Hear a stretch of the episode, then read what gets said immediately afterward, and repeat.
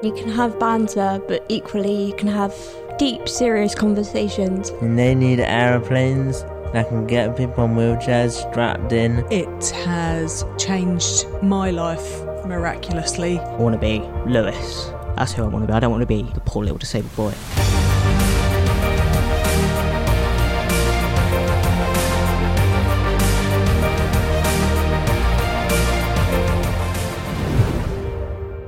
Hello and welcome to another episode of the Knights Foundation podcast. My name's Lewis Mason. I am with our youth ambassadors as always. Hello, Milo. Hi. Hi, Sophia. Hi! Hello, Lewis. Hello. Hello, Callum. How are we doing? Oh, we're very, very good. And we've got a guest. It's so exciting when we have a guest. Lewis, but I think you should do the introductions here. Oh God, here we go. Big introduction. Come on. Uh, the one and only Vanessa O'Shea. In other words, my mum. Hello there. Welcome, Vanessa. So lovely to have you. Um, I don't know what question to start with. Has anyone got a question? Who's your favourite child? Well, uh, I have three. That didn't answer the question, right. did it? Thanks for uh, thanks for joining the podcast. We'll see you later. I think it was just like interesting to have like a different dynamic within the group because obviously we're speaking from kind of first person experience, not necessarily having a complete understanding of like what it is for those around us and the network of people that support us. So I think that was the main reason for like bringing you on is just to kind of get your perspective on things. It's both challenging and rewarding. It has changed my life miraculously um, from being very materialistic to um, someone who cares more about the little things now and those things that are important to just people being happy. I think as a mum, there's always a little, I'm going to get emotional now, but a little little sadness in your heart that you would like to take away that challenge, that block for the, for your child. Um, and I think that's probably the hardest part of being Lewis's mum is that I actually I want to I'd swap legs with him. You know, it's that yeah, just watching him go through the challenges and go through um, disappointments, isolation. I think lockdown definitely made me realise quite how isolated you were um, in terms of that was your everyday, and you know we only had to go through it for a short period of time comparatively. So I think that's why we've kind of reached out these kind of forums are brilliant and, and the events are brilliant because you're with like minded people and you really come into your own, um, particularly when you're playing basketball. Um, you come into your own and you're way more independent in that in that situation. He's quite an avid basketball player, aren't you, love? yeah, I'm alright. but average. Yeah. Oh, I think you're a bit better than average, right? No, not really. I remember in school I used to always say, I, I reckon you'd be in the Olympics soon. I remember I'd always say that.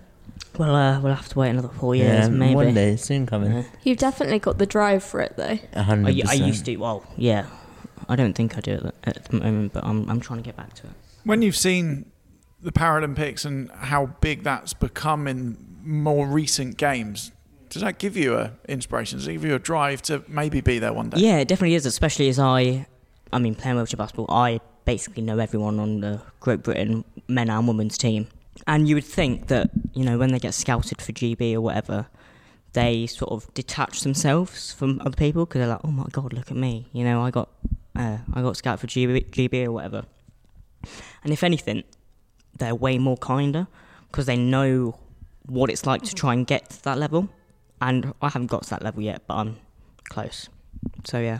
Needs to got going on holiday when the, uh, the the big trials happen. Yeah, so I um just before I've just actually come back from Spain, yeah, Fuengirola. Um, and before that I had trials for the south of England. I got in, but I couldn't actually go to the tournament because I was in Spain, and my team got third, which is annoying because every other time I got scouted for them, they got like fifth or sixth out of like seven.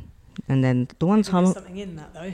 what the fact that I'm not good enough. the fact that you weren't there and they got third. Yeah, No, maybe. joking. I'm only joking. Um, you know, like there is nothing that I am prouder of than your determination to when you're on the court you're you are fearless.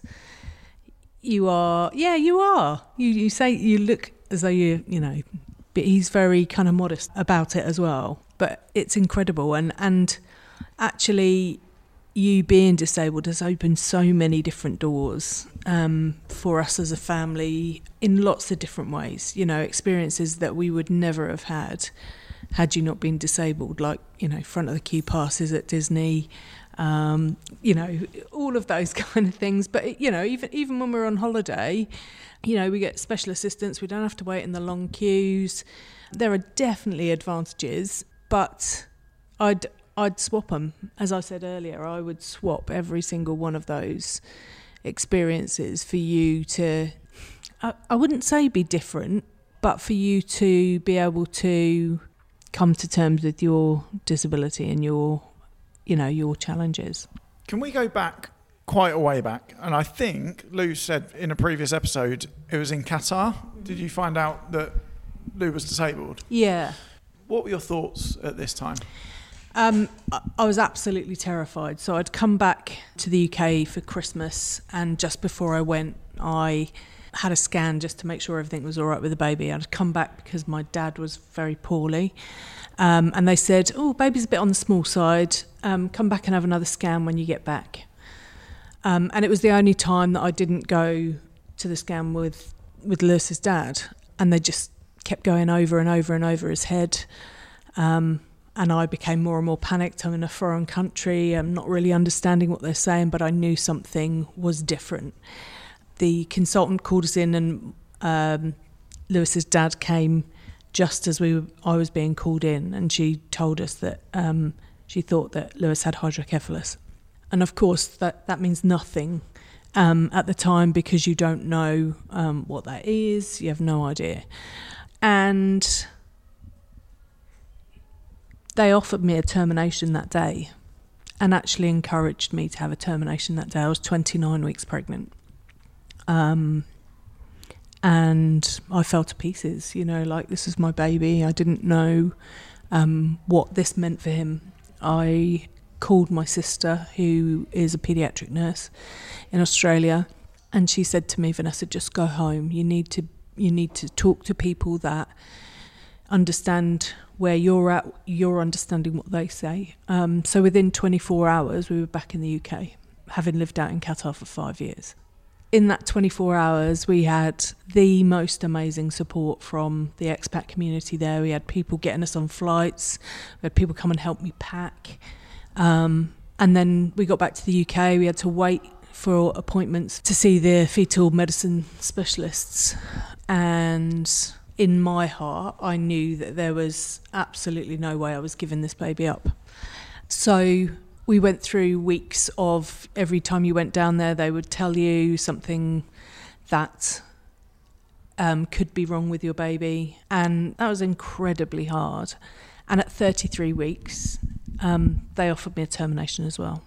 That week was horrendous. The following week, we went back and they said, on ethical grounds, we can't offer you a termination. So, yeah, then we, Lewis arrived with 14 doctors in the room, had surgery that day. And then it was, you know, weekly hospital visits. I had a shunt put in two weeks later. Not as many as Milo though. um, but yeah, it yeah it it was tough. It was really really tough. And somebody once said to me, just a little part of your heart always has a little bit of sadness that it's your child that's going through this. And then there's other situations where you kind of look around and realize how grateful you are that you know, he was brought into our lives and, you know, changed changed me for the better, for sure. Changed me for the better, for sure. I think we're all just like very stunned because it's not often that you tend to be in an, an environment where you are so open with each other, you know each other, and you can have banter, but equally you can have those deep, serious conversations. And for you to share that with us because we speak from experience of what we've experienced as people living with disabilities. But it's not often we can hear from the horse's mouth what it's like are those people that's kind of experiencing it and our network of support and the kind of emotions that they go through when we're brought into this world and the kind of future that we're kind of destined to have. I can't imagine what that must be like. So, thank you very much. You're listening to the Knights Foundation podcast. The Knights Foundation provides support and equipment to disabled, deprived, and seriously ill children and their families. Find out more at theknightsfoundation.org. So every week on the podcast, we have a different theme. We've got a couple that we're ready to go through today. As our guest, Vanessa, you can choose which one we're going for. It's one of two. Don't have both. Come on. Future plans. Okay, there's a punch in the air from Lewis. Why is why has that gone straight? I don't know. I just didn't know what the other one was, and that sounded cool. Go on then. When you think future plans, what comes to your head straight away? Uh, oh well, I've obviously left school now, so I'm going to college.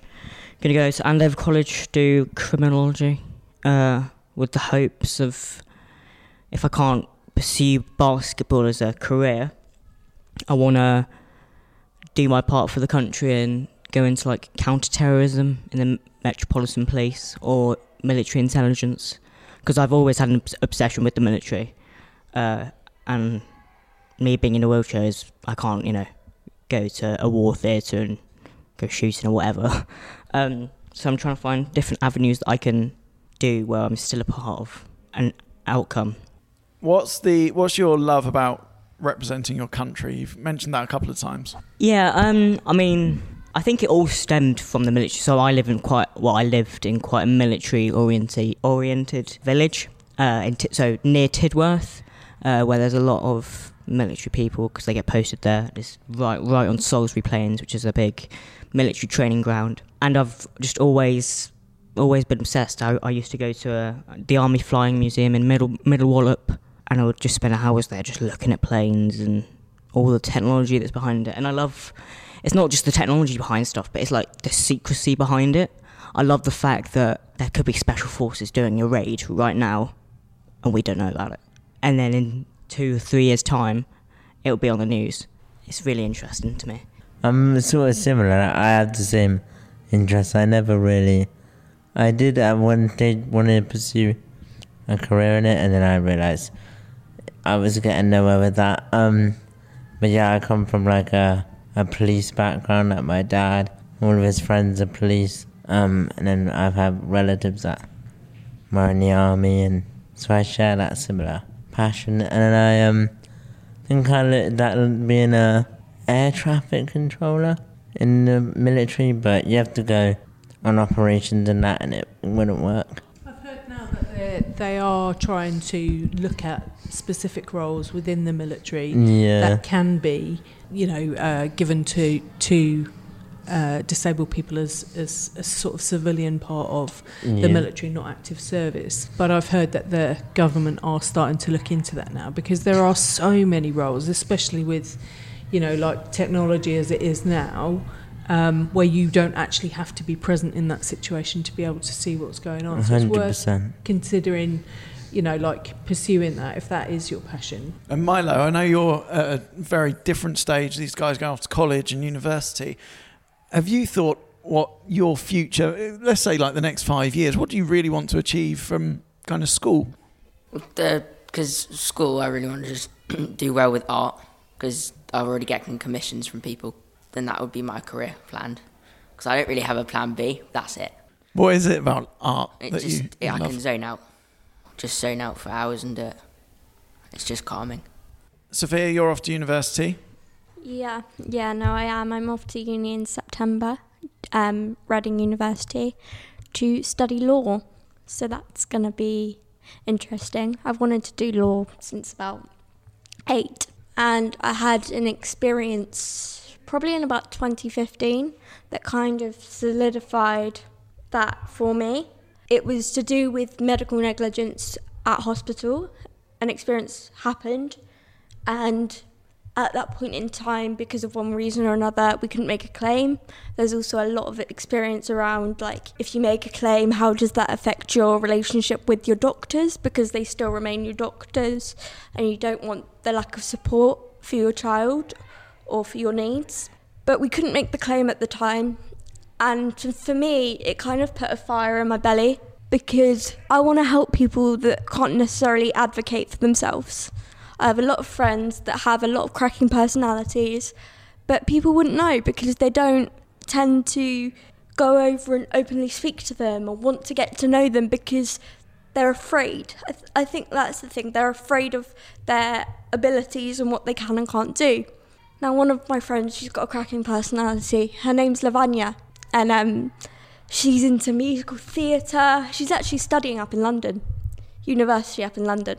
You'd never think that, but a lot of people just tend to assume that because people like that are quite retreated within themselves because of how their disability affects them, that they don't they don't have a voice.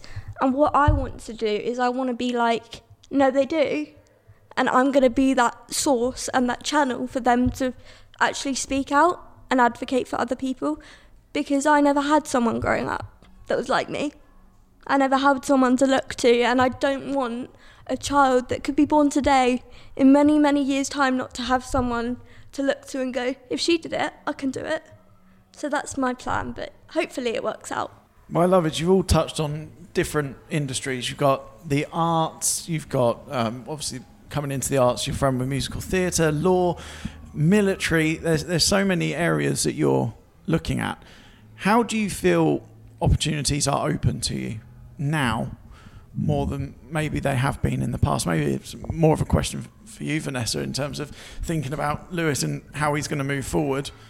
Do you feel there's been progress in in industries where they have got the opportunity? I think I think there's a lot more diversity, and I think that companies are kind of compelled to um, have a policy in place. Um, how that actually translates in a practical sense, I guess I'm yet yet to to work out. Um, but I am encouraged. I'm encouraged that um, people are starting to live more meaningful lives and you know go into careers. I know that um, Cameron, um, he's a barrister. Um, and he's a full-time wheelchair user. He played basketball for GB. He's getting on with everyday life. So I think I think it gives you hope that you know the same could be available for you know your own your own offspring. But yeah, I mean, I, I still think there's a long way to go. And I think that I'm kind of backtracking a little bit now, but looking at Lewis's potential to be in the Paralympics, when, when we went to the Paralympics in 2012, I cried because I looked at those people on there and I knew that they hadn't just trained to get there, as many able bodied people do.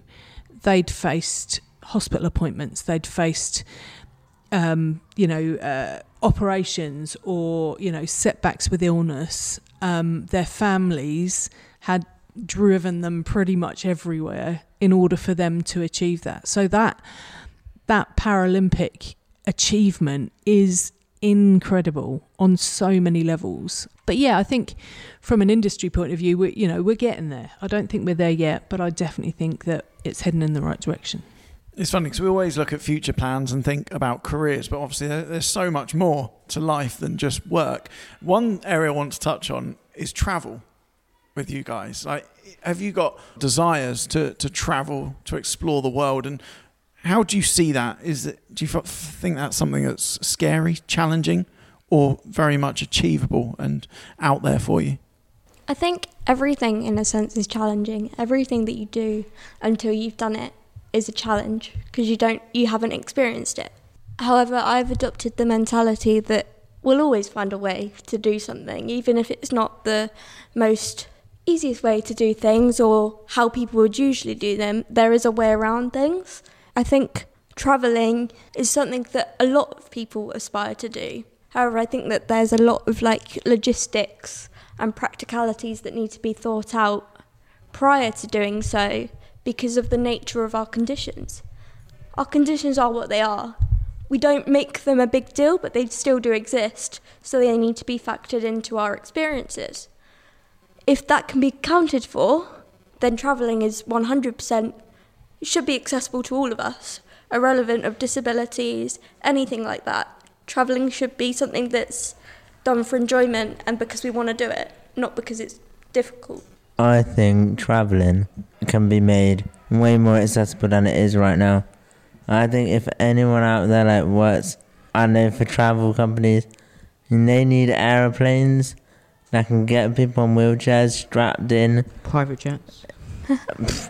I mean, if wish. you're private jet, yeah. But just like like um, a wheelchair car, you got the locks on the bottom of the floor. Put that in an airplane. Take some chairs out, lock chairs in. Simple. You don't have to put it in a box and shove it under the plane. So the- Damage. At the end of the day, like chairs. I mean, I know my chair was about five and a half grand, and I don't know how much your chair is. The NHS has got me on that one, but Oh, okay. Well, I, I, I know chairs are expensive, yeah. and for it to be damaged is basically the same as an able-bodied person breaking their legs because the wheelchairs are, 100%. are, are legs. But except you've got to pay, you've got to deal with out in the chair for time. Exactly. It's it's good for able-bodied people because they don't have to pay for their legs. We do, and we we could go to the NHS and get free free ones, but they're like the old like granny mobiles and stuff like that. And they're rubbish. And yeah, they are terrible. that and we would have to re- rely on, especially with me, I'd have to rely, rely on other people to push me. I don't want that. I want to be in, independent and do it myself and not be the poor little disabled boy that people think I am. I want to be Lewis. That's who I want to be. I don't want to be the poor little disabled boy. So, yeah.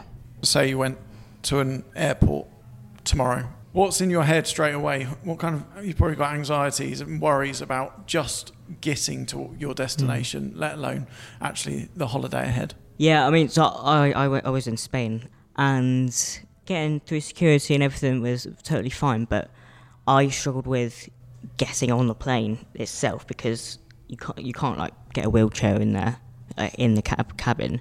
I had to use my crutches and I haven't used my crutches for a long time. Um, so I've lost all the strength in my legs and stuff like that. So I found it very difficult, um, and I literally fell asleep on the plane, and I, I only walked like 10, 20 meters, something like that. Um, and I was out like a light. So yeah, it, was, it is very physically demanding, but when you get to nice places, it's worth it. it's a new experience, isn't it? And you know, one one thing that you are especially conscious of is is what people think of you. Um, uh, we've had this conversation lots of times. In that, people, human beings, are naturally curious, and so if they see you in a wheelchair, they'll look because that is the nature of people. If you saw someone with a blue Mohican, you'd look. And that doesn't mean that they're pitying you, it just means that they're curious. And I think I can tell with Lewis, he's he just gets more anxious as time goes on towards getting on the aeroplane. He gets more and more anxious. Mum, we need to get there. We need to do this. We need to do this. And I'm like, we're on it, Lewis. It's all being sorted. You know, we've got passenger assistance, which actually was fairly good, but it brings another level to your holiday because you're not only having to pack all the medical equipment that they'll need when they're away, but then get doctor's letters in order to be able to take that medical equipment on board. Um, you know, not trusting the hold because if if you don't have the stuff that you need, you can't stay. So it brings another level, and I think that there needs to be greater understanding of that, especially when you come to the other side. On the way back, they had no idea.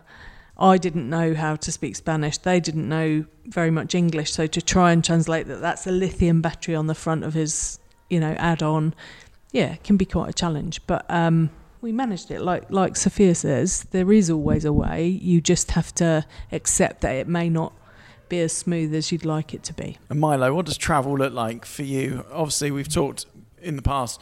You've not got a wheelchair to worry about, but you do have your own worries about going abroad. People might not understand if you if you need support. I haven't really travelled much. I went to Menorca like six years ago, but we got a got something in the New Forest that we go to like every weekend, and that's just my escape. The planes they scare me for some reason. Like, they're just so tight. I don't like it. But if it's local, we just go there quite often, and then it's just my escape, and I can relax. What's that feeling like when you walk through the door It's to that place in the New I, don't, Forest? I could just chill. I just sleep. Oh, because there's a pool down there as well, so I just go there for a swim every now and again. Do you sleep in the pool? No. Uh, Good. I'll go in the sauna, I'll get relaxed and then that's it. And I'll just go back, chill. So I don't do much when travelling, but that's just my escape. Do you think you'll ever maybe broach that worry of planes?